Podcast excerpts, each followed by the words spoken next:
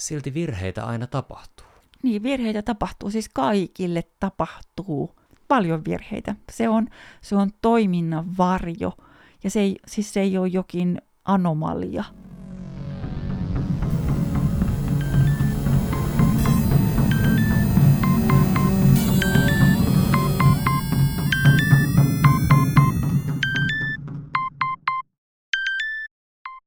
Tervetuloa Hippokrateen vastaanotolle. Tällä kaudella käsittelemme lääketieteen filosofiaa ja etiikkaa. Podcastin on tuottanut lääkäriseura Duodeckim. Tämän kertaisessa jaksossa aiheena epäonnistumisen etiikka. Minä olen Kari Hevossaari, lääkäri. Kanssani keskustelemassa aiheesta on sosiaalieetikko Jaana Hallamaa. Jaana, tervetuloa. Kiitos. Miten sulla on viikko mennyt? Viikko sitten me juteltiin tekoälystä. No onnistuin tulemaan tänne ja mm, on onnistunut aika monessa asiassa ylläpitämään elämän rutiineja ja sitten myös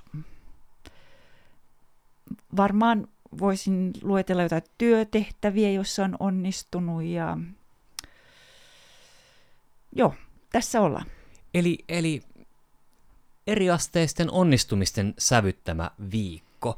Ja ja tota, hyvä kuulija, jos, jos nyt kaipaat Jaanan tarkempia esittelyjä, niin keskeytä kuuntelu, kuuntele viime viikon jakso ja palaa sen jälkeen tähän jaksoon, koska viime viikolla me käytiin Jaanan historiaa läpi. Mutta nyt, nyt siis tänään tosiaan puhutaan epäonnistumisesta, joka tota niin kuin äkkiseltään kun ajatellaan terveydenhuoltoa ja epäonnistumista, niin olisi hirveän toivottavaa, että epäonnistumisia ei tulisi. No Vai? No ihan ehdottomasti.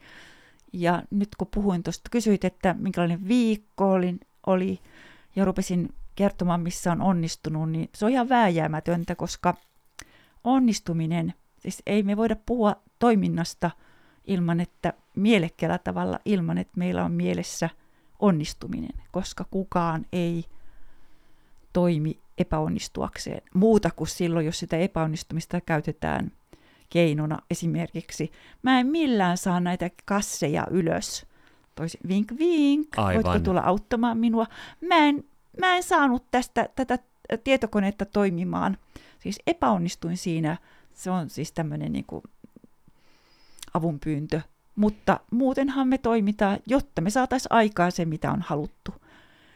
Ja siksi ää, ei ole luontevaa meille keskittyä ajattelemaan epäonnistumista. Mä oon nyt miettinyt epäonnistumisia joitakin vuosia. Et, ää, kirjoitin aiemmin kirjan Yhdessä toimimisen etiikka, jossa näkökulmana oli, että minkä, mitkä olisi hyvän yhteistoiminnan edellytykset. Ja mä en nyt oikeastaan muista, että minkä kaikkien seikkojen vuoksi aloin kiinnostua asian toisesta puolesta. Et entäs jos tätä kaikkia ajatellaan epäonnistumisen kannalta, koska me, meille kaikille on tuttua epäonnistua. Kyllä. Ja itse asiassa, kun harjoitellaan ja opetellaan erilaisia to- taitoja ja ja opiskellaan tietoja, niin se matka jonkin taidon hallitsemiseen, niin sen varrellahan on, ei ole niinkään onnistumiset kuin epäonnistumiset. Niin, jos ajatellaan vauvaa, joka opettelee seisomaan ja kävelemään, niin se pyllähdysten määrä on ihan loputon. Niin, nimenomaan. Ja tämä on hyvä. Just se, pyllähdysten määrä on loputon. No okei, lapsi voi sitten parahtaa itkuu, mutta useimmiten kun ne vaan yrittää ja yrittää ja yrittää uudestaan ja uudestaan. Ja nyt kun on miettinyt tätä aihetta, niin on todennut, että meillä on paljon vääriä käsityksiä epäonnistumisesta ja oikeastaan vääriä käsityksiä toiminnasta. Okei. Okay. Että ei se ole näin, että joko onnistuu tai epä, epäonnistuu, vaan me voimme myös ei onnistua. Avaa tätä tarkemmin. No se, että mikä on onnistuminen ja mikä on epäonnistuminen, niin sehän riippuu kriteereistä. Joo. Että vaikka jossakin, no ajatellaan urheilua. Joo. ää, niin joku voi tehdä kisoissa oman ennätyksensä ja tota, silloin hänelle sanotaan fantastista, että onnistuit niin hienosti, mutta kilpailija voi silti olla pettynyt, koska joku muu on hypännyt paremmin kuin hän, jolloin hän ei olekaan voittanut. Ja suhteessa siihen voittamiseen voi sanoa, että hän on epäonnistunut että sitä samaa tulosta voi tarkastella sekä valtavana Aivan. epäonnistumisena että pettymyksen tuottavana, ei kun valtavana onnistumisena että pettymyksen tuottavana epäonnistumisena. No sitten me, meillä on paljon yhteiskunnassa toimintaa, jossa on asetettu kriteerit, siis me tiedetään etukäteen, mitä tarkoittaisi onnistua. Joo. Mutta sitten mitä, mitä vaativammasta toiminnasta on kysymys, niin sitä enemmänhän se, se on niin, että, että lopputulos on enemmän tai vähemmän tyydyttävä. Että meidän on edes vaikea puhua täydellisestä onnistumisesta, koska siihen vaikuttaa monet muutkin seikat kuin se, mitä kun toimija itse tekee. Ja varsinkin silloin, kun on kysymys yhteistoimintaan perustuvista asioista, niin silloin tarvitaan niitä muitakin toimijoita. Tai sitten kun meillä useimmat asiat, ne tehdään jossakin järjestelmässä ja niin kuin viime kerralla todettiin, niin me käytetään vaikkapa erilaisia digitaalisia tekoälyjärjestelmiä, Kyllä. niin niidenkin pitäisi toimia niin kuin täydellisesti. No mietin vaikka niin kuin, että meillä oli tässä hiljattain koronapandemia, ja tota, hoidet, onnistuttiinko sen hoidossa, epäonnistuttiinko sen hoidossa, ei onnistuttiinko sen hoidossa. Ää, jonkin verran suomalaisia kuoli, enemmän jäi henkiin, yhteiskunnan sulkeminen aiheutti vaurioita – olisiko yhteiskunnan auki pysyminen aiheuttanut vielä enemmän vaurioita.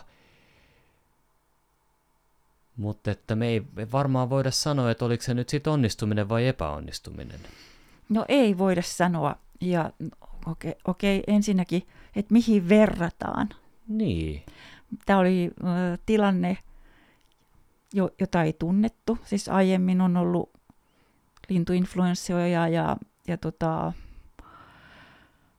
muita vakavia tauteja, jotka ei ole tullut Eurooppaan tai länsimaihin, että ne on ollut Afrikassa tai latinalaisessa Amerikassa tai Aasiassa, mutta että COVID-19 pandemiaksi yltynyt tauti, niin se tuli tänne meillekin. Ja ei ollut vertailukohtaa, niin ei tiedetty, että et minkä suhteen toimenpiteitä pitäisi arvioida. No nyt meillä on pikkuhiljaa karttunut tietoa, no me voidaan sitten arvioida eri maissa käyttöön otettuja rajoituksia ja muita toimenpiteitä suhteessa niin muissa maissa otettuihin toimenpiteisiin. Ja siinäkin pitää ottaa huomioon, että onko ne vertailukelpoisia nämä, nämä maat, minkälaiset sairastuvuus- ja kuolleisuusluvut on ja verrat, mm, mihin niitä verrataan, ikä vakioituu, terveys vakioituu. No varmaan jos tätä tiivistää, niin oikeastaan tässä pandemian hoidossa oli onnistumisia ja epäonnistumisia. Ja sitten jos niitä epäonnistumisia osataan katsoa oikealla tavalla, niin seuraava pandemia pystytään hoitamaan vähän paremmin paitsi että me, me ei tiedetä pitkäaikaisvaikutuksia esimerkiksi, että mitä lasten ja nuorten mm.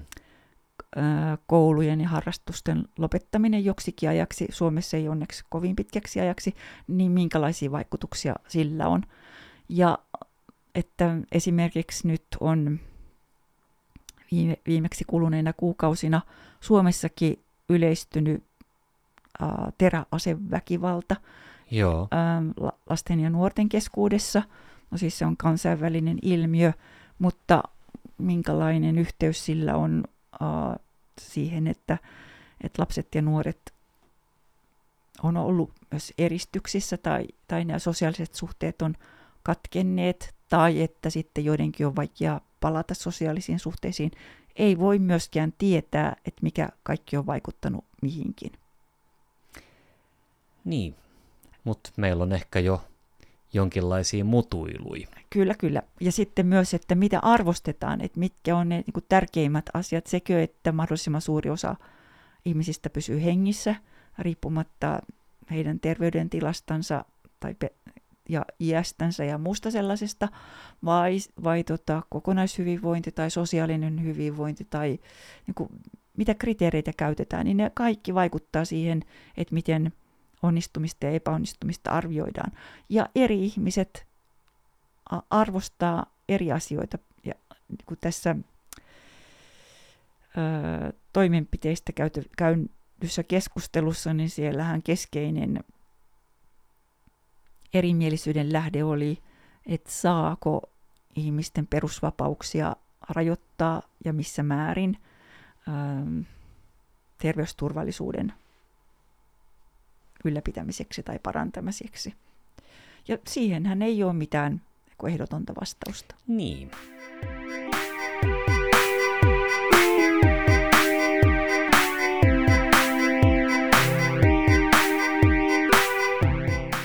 Jos me palataan, palataan vähän helpommin jäsennettävien epäonnistumisten ja onnistumisten maailmaan, niin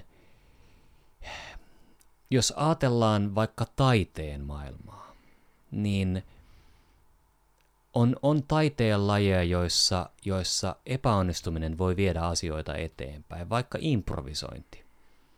Pieni moga saattaakin johtaa siihen, että saadaan uusia ideoita ja saadaan, saadaan improvisoitua kohtausta tai improvisoitua tota, biisiä vietyä suuntaan, mitä aikaisemmin ei vielä tiedetty mahdolliseksi. No esimerkiksi porilaisten marssi, siinä on se, se, se tota, rumpu siellä taustalla. Joo. Ja äh, siis ainakin anek- anekdootin mukaan, niin se versio, joka meillä on nyt, soitetaan vaikkapa tuolla...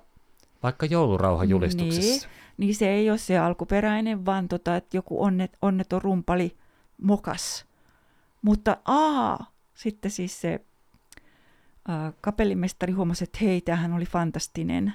Ja sitten se vakiintui ää, tärkeäksi ja osaksi porilaisten marssia. Mä oon kuullut anekdootin taas, että se on ollut siis Viaporin tykistö, joka on ampunut ne rummuniskut ja se on sen takia niin, niin kuin kummallisen kuulosta rytmiä, koska niitä tykkejä ei ole pystytty laukaisemaan just silloin, kun niiden olisi kuulunut laueta. No aivan, no olipa miten oli, mutta joka tapauksessa, että, että se, kun se parempi vaihtoehto on syntynyt jostakin sellaisesta, jota ei ollutkaan suunniteltu. No tämä on nyt itse asiassa kenties aika harvinaista, että sitten niinku räiskittäisi menemään ja katsotaan, että mitä sieltä tulee. No sekin on joillakin, joillakin ää, menetelmänä. Mutta yleensä me halutaan tietää, mitä tulee, ja niin sitten on suunnitel- ajatellaan, että se pitää hyvin suunniteltu on puoliksi tehty. Sehän on tämmöinen sananlasku. Mm, kyllä. Ja se, se tarkoittaa, että kun me niin huolellisesti mietitään kaikki askeleet, niin silloin sen avulla voidaan onnistuminen varmistaa. Mutta itse asiassa niin tämän onnistumisen ja onnistumisen tutkiminen tai sanotaan mieluummin niin epäonnistumisen tutkiminen on aika uusi asia. Et aikaisemmin, siis pitkälle 1700-luvun puolivälin asti itse asiassa niin se vallitseva ajattelutapa oli, että ihminen on kohtalon armoilla mm. tai että jumalalliset voimat on päättäneet ihmisen elinpäivät – ja että jos vaikka jokin onnettomuus sattuu, niin sille ei sitten kerta kaikkiaan voi, voinut mitään. Ja vasta Lissabonin maanjäristys Joo. 1755, niin siitä alkoi semmoinen kehityskulku, no okei, totta kai silloin niin edellytykset ää, valistusajattelun muotoutumisessa, niin ruvettiin ajattelemaan että mikä on ihmisen osuus, koska Lissabonissa pahiten tuhoutui uusin kaupungin osa, jossa, jossa oli hallintopalatsit ja rikkaiden asuma-alueet, mutta se oli rakennettu joen suistoihin Savimaalle. Ja kun tuli valtava maanjäristys ja, tai useita maanjäristyksiä, tsunami-aallot, niin se oli juuri se kaupungin osa, joka tuhoutui kaikkein pahiten. Ja sitten myös ö, valtavia tuhoja aiheuttu tulipaloista, koska silloin oli pyhäinpäivän aamu ja ihmiset oli kirkkoissa ja siellä oli kynttilöitä. Kynt, ja... joo. No niin, okei. No sitten tota, ruvettiin tarkastelemaan, että is, äh, papisto kehotti ihmisiä tulemaan kirkkoja rukoilemaan, jotta Jumala armahtaisi ja ei rankaisisi synneistä. Sen sijaan tota, Portugalin pormestari Pobalin Markisi, niin hän määräsi, että ei, ei, että nyt pitää keskittyä joku pelastustoimiin ja tutkimaan, että mitkä seikat niin pahensi tätä onnettomuutta. No okei, sitten tämä oli hirvittävä kun järkytys koko Euroopassa ja siitä keskusteltiin tosi paljon, että, että oliko tämä tämmöinen jumalallinen kostotoimi vai jokin... Niin, luo... hallintopalatsi ja rikkaat. Niin, vai tota, oliko tämä luonnollinen tapahtuma. Ja pikkuhiljaa sitten niin kun päädyttiin sille kannalle, että, että on luonnon tapahtumia, luonnon katastrofeja, joiden syitä voidaan ymmärtää. Seismologian alkuvaiheet niin sijoittuu tämän ajan jälkeen. Mm-hmm. Ja sitten myös, että, että vaikka onkin luonnonkatastrofeja, niin tota, ihmisten toiminnalla niitä voidaan, niiden tuhoja voidaan ehkäistä tai ää, lievittää tai pahentaa. Joo. Mutta sitten vielä 1800-luvulla ää, teollistuminen, sehän tarkoitti sitä, että luodaan ihmisen säätelemiä, säätelemiä prosesseja. Ja si- siihenhän on sisäänrakennettu ajatus että me voidaan suunnitella sellainen, sellaisia koneita ja laitteita ja tuotantoprosesseja, joiden avulla saadaan aikaan sitä, mitä halutaan. Eli onnistutaan. Mm. No niin, siis meillä on nyt tällainen malli, että se mitä tapahtuu ei ole kohtalon, kohtalon isku tai, tai Jumalan kosto, vaan että me ihmiset voidaan vaikuttaa omaan kohtaloomme. No niin, no niin. Ja tämä on sitten myös joku lääketieteessä, että ne keskeinen ajatus, että tiedon avulla voidaan ymmärtää tautia, sairaustiloja, vammautumista, niitä voidaan ehkäistä, lievittää ja parantaa. Sä tavallaan summasit tuossa just sitä kahden kauden mittaista vaellusta, joita me Heikki Vuorisen kanssa tehtiin, kun me kuljettiin lääketieteen tieteen esihämäristä tonne 1800-luvulle ja siihen aikaan, jolloin lääketiede alkoi alko pohjaamaan tieteeseen ja alettiin oikeasti saamaan konkreettisia keinoja, joilla auttaa ihmisiä. Aivan.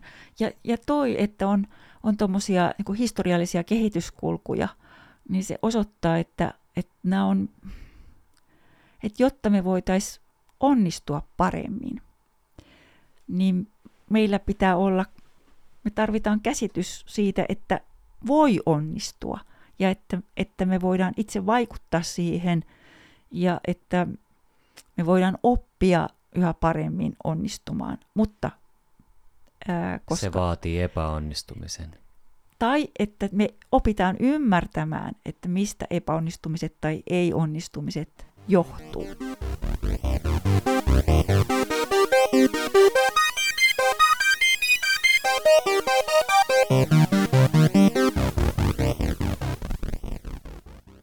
Tämmöinen tämmönen ala kuin vaikka ilmailu, lentomatkailu, niin – taitaa olla tyyppiesimerkki siitä, että jostain hirveän vaarallisesta tulee hirveän turvallisesta, turvallista sen takia, että tutkitaan onnettomuuksien ja epäonnistumisten syitä. No ehdottomasti, ja sitä pidetäänkin turvallisuustutkimuksen malli esimerkkinä, että kaikkein turvattomimmasta ja kaikkein vaarallisimmasta liikkumismuodosta on tullut kaikkein turvallisin. Juuri sen takia, no niin, lentokone siis on mekaaninen laite, jonka avulla ihminen ää, laajentaa omia mahdollisuuksiaan, siis voittaa oman, omien fyysisten edellytystensä rajoitukset. No se on ollut haaveena, lintu olen maan, äh, kun se pääsisi sinne satumaahan. Okei, lentokoneelle ei nyt satumaahan päästä, mutta kuitenkin niin voitetaan, voitetaan tota, painovoima, voidaan siirtyä ilman, ilman välityksellä paikasta toiseen. Ja aluksi kaikki lentäjät kuoli, siis niin. ennemmin tai myöhemmin. Äh, no, siinä vaiheessa, kun lentokoneita alettiin kuljet- käyttää rahdin ja etenkin matkustajien kuljettamiseen, niin sitten ei niin enää voitu ajatella, että okei, jotkut huimapäät valitsee tämän ää, tavan olla liikkeellä, vaan sitten oli ihan pakko ryhtyä miettimään, että, että miten, tätä, miten turvallisuutta voitaisiin kehittää. Ja se on vaatinut myös semmoisen kulttuurin, jossa epäonnistumisesta tai epäkohdan esiin tuomisesta ei rangaista, eikö näin? Kyllä, äh, siis että on erotettu toisistansa syiden selvittäminen, siis puhutaan onnettomuustutkinnasta, että miksi joku incidentti tapahtui, mm-hmm. ja sitten niin kuin, eri asia on, on tota, arvioida sitä, että kuka aiheutti, että aiheuttiko joku sen tekemällä jotakin sellaista, joka olisi ollut hänen vallassansa ja vastuullansa. Ja näiden kahden asian erottaminen toisistaan on tehnyt mahdolliseksi sen, ettei heti ö, ryhdytä ihmisille tyypilliseen tapaan etsimään syyllisiä. Joka johtaa siihen, että kun tekee virheen, niin koittaa kätkeä sen, ettei joudu syylliseksi. Aivan, että sehän on se niin kun, psyykkisesti ensimmäinen öö, ensin minä ollut. Mm. Ja ei, eihän puhuta tästä, että unohdetaan tämä, mennään nyt vain eteenpäin. Ja että joka vanhoja muistaa sitä tikulla silmään. Meillä on tämän tyyppinen aika itsellemme luontainen suhtautumistapa. Tai sitten kuka se oli, että kun löydetään joku syyllinen, niin sitten ajatellaan, että asia on käsitelty. No ensinnäkin siitä, että peittää omat virheet, niin se ei korjaa sitä, mitä oli tapahtunut. Näinpä. Se ei tee niille seurauksille mitään ja ei ole opittu mitään. Ja vastaavalla tavalla, että jos syyllinen löydetään niin kuin minun ulkopuolelta, niin tietenkin, että se oli joku muu, öö, niin silloinkaan mikään ei ole ratkennut öö, sen paremmin, siis mikään ei ole korjaantunut, mm-hmm. eikä mikään ole mennyt eteenpäin. Mutta jotenkin meillä niin mielessä, ehkä se on joku semmoinen niin atavistinen psyykkinen mekanismi, ajatella, että se on sitten tyydyttävää, varsinkin jos se syyllinen voidaan tota, jotenkin lynkata tai ajaa yhteisön ulkopuolille, puolelle, on puhunut ö, syntipukkien laidunmaista. Toihan kuulostaa vähän niin kuin siis populismilta, että sen sijaan, että etitään, etitään ongelmaan ratkaisu, niin etitään joku ulkopuolinen syntipukki. No niin, siis se on se, mikä, jos katsoo noita jotain keskustelupalstoja, somen keskustelupalstoja, niin siellähän keskitytään nimenomaan tollaiseen. Mutta organisaatioissa ei ole varaa siihen. Ja silti se on niin aina tuolla vaanimassa. Siis on valtava halu toimia juuri sillä tavalla. Kyllä, minä nämä potilaat hoitaisin, mutta kun on tämä apotti. No niin, joo, mikä tahansa. Joo, ja, ja sitten se on epäsuhta siinä, että jos on jotakin niin kuin hyvää, ollaan tehty erin, tota, erinomaista, niin siinähän on paljon osallisia. Kaikki on ilmoittautumassa, että juu, minäkin olen tähän osallistunut ja minä olen tässä alusta asti mukana ja on minunkin ansiotani. Sen sijaan, kun asiat ei onnistu tai epäonnistuu, niin silloin siellä ei ole juuri ketään. Ja sitten usein yritetään löytää niin siitä niin kutsutusta terävästä päästä ne suorittavasta portaasta ja pyritään unohtamaan, että jokainen organisaation jäsen toimii sen organisaatiokulttuurin ja sen toimintatapojen ohjaamana. No niin, siis ilmailusta voitaisiin oppia se, siis paljonkin, että tarkastellaan, otetaan selvää, mitä on tapahtunut niin kuin faktoina ja ähm, pidetään erillään niin tapahtumien selvittäminen ja sitten mahdolliset muut asiat. Ja että niin, tapahtumien selvittämistä käytetään itsekriittisesti sen koko, ei vaan niin kuin itsekriittisesti suhteessa niihin, jotka oli mukana tämmöisessä onnettomuustapahtumassa, vaan itsekriittisesti suhteessa siihen organisaatioon mm-hmm. ja koko järjestelmään. Ja näin on voitu tehdä paitsi mittavia teknisiä parannuksia, teknistä kehittämistyötä, niin sitten myös viime vuosikymmenin ja tällaista sosiaalisten rakenteiden ja kulttuuristen toimintatapojen kehittämistä. Aivan, aivan.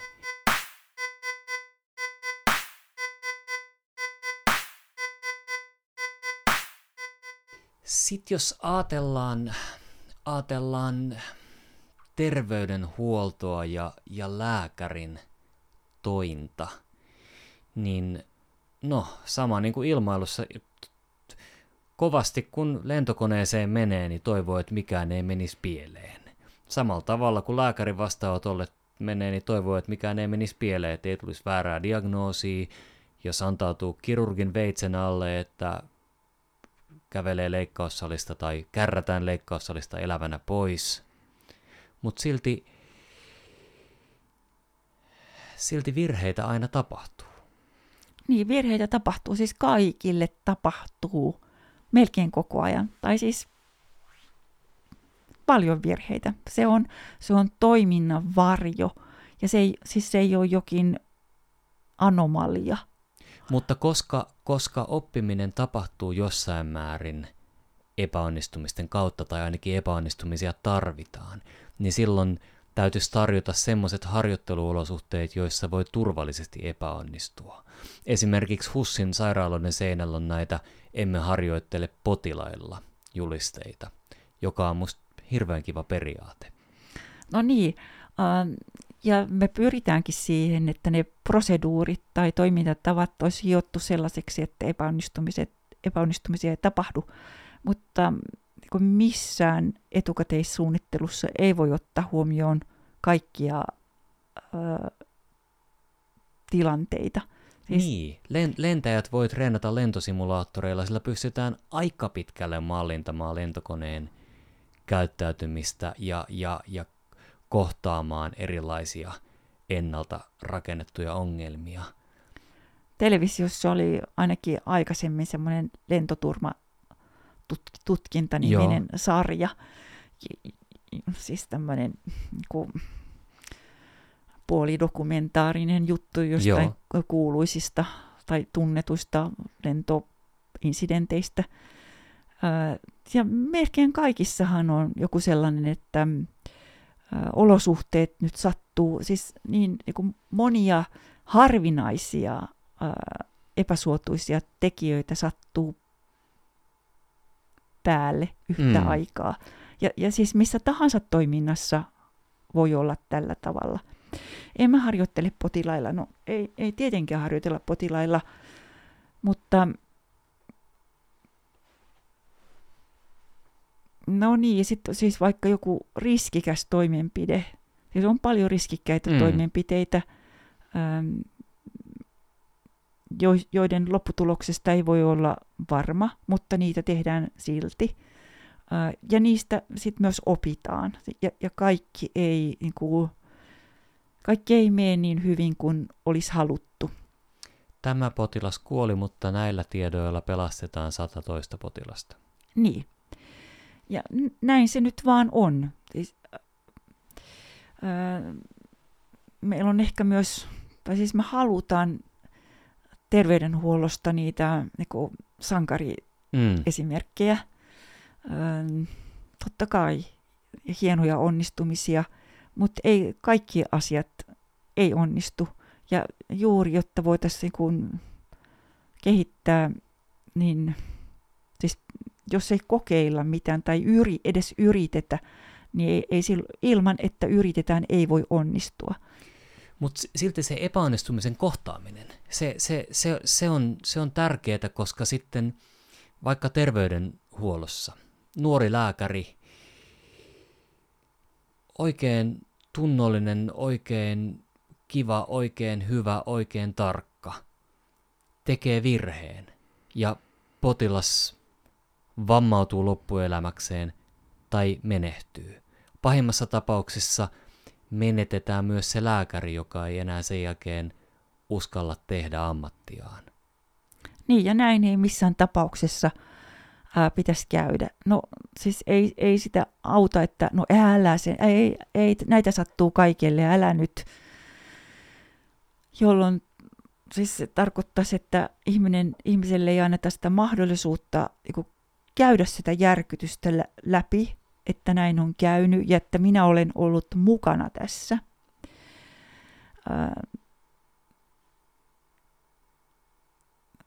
Se pitäisi saada käydä läpi ja sitten myös, niin kuin, että, että olen tämän lääkäriyhteisön jäsen Joo. ja että lääkäriyhteisön jäsenille, jos on tosi toimissa kliinisessä työssä, niin se tarkoittaa myös, että elämän traaginen sattumanvaraisuus tulee myös omalle kohdalle tällä tavalla. No siis pitää, pitää auttaa ää, tekijöitä, siis niitä, jotka on ollut siinä mukana siinä roolissa, sillä ammattitaidolla ää, siinä kohdassa tekemässä ää, toimenpidettä, joka ei ole ollut täydellinen tai jo, jo se on johtanut epäonnistumiseen. Joo. Mutta sitten samalla niin organisaation tehtävä on huolehtia, että siitä perustehtävää hoidetaan yhä. Kyllä. Toisin sanoen, että se, sen paremmin lääkäriä kuin potilastakaan, tai jos hoitaja on siinä mukana tai joku muu, että he, kukaan ei jää yksin. Ja että siitä riisutaan pois se syyllisten etsimisen Juuri juttu. Näin. Ja että jatketaan hoitoa ja turvataan se, että, että tämä epäjatkuvuuskohta, joka nyt tuli sen epäonnistumisen vuoksi, epäjatkuvuuskohta siinä mielessä, että me ei voida jatkaa sitä suunniteltua toimintaa, Aivan. vaan meidän pitää tehdä jotakin muuta, että, että on tarvittavat rakenteet, niin kaikista osapuolista pidetään huolta. Kyllä, hyvin sanottu.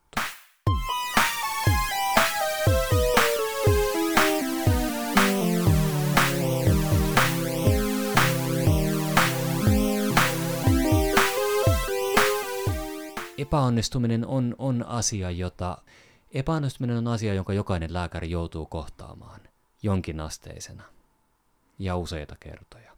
Olisiko sulla jotain, kun olet näitä asioita ajatellut, niin lohdun sanoja tai jotain sellaista, jonka turvin jaksaa jatkaa vielä eteenpäin epäonnistumisen jälkeenkin? Epäonnistuminen on elämään kuuluvaa epätäydellisyyttä. Me puhutaan epäonnistumisesta. No, siinä on se onnistua, sen taustalla on sana onni, mikä tarkoittaa, äh, siis meillä on onnenkantamoinen. Tämän, nämä sanat viittaa siihen, että kaikki ei ole itsestä kiinni, Joo. vaan kun ihmiset joutuu erityyppisiin tilanteisiin. Ja myös kun lääkärit omasta erityisalasta tai työpaikasta riippuen, niin, niin hehän tekee erilaisia asioita. Mm-hmm. Siis niin dramaattinen epäonnistuminen, epäonnistuminen, mä haluan panna sen nyt niin lainausmerkkeihin, jos potilas kuolee leikkauspöydälle, mutta epäonnistuminen voi, siis lääkäri tuntee, että ei mennyt hyvin siis vaikka jossain vastaanottokohtaamisessa. Vaikka niin. olisi nyt kysymys... Potilas poistuu pettyneenä. Niin. Ö, Mutta omin jaloin ja hengissä. niin. Ja ö,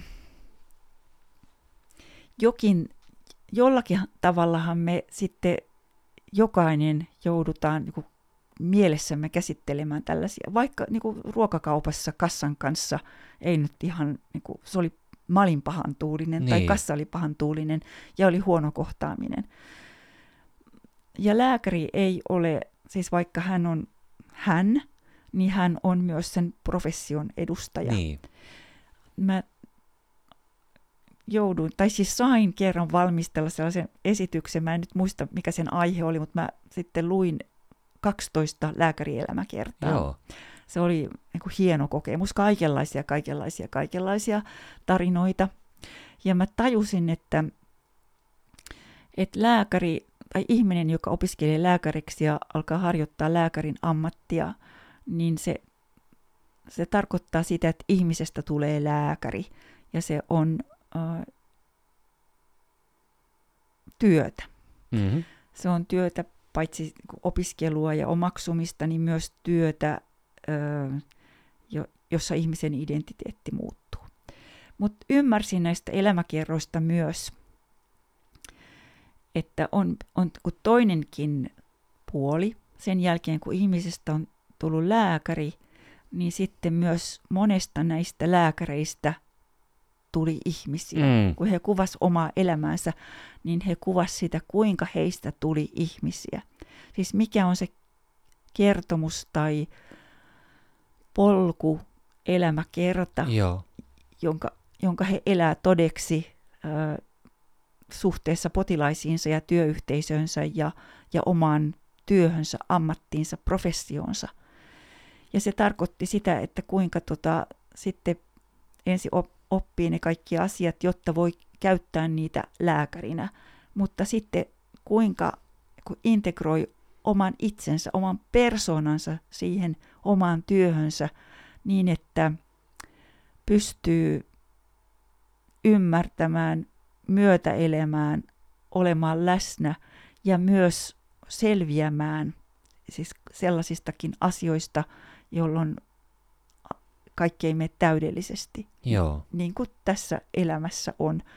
Ja se, se tuntui mun mielestä niin kuin valtavan hienolta saada lukea näitä. Ja ajattelen, että siis tämä sama, saman asian täytyy toteutua kuin yhteiskunnan tärkeissä asiantuntija-ammateissa.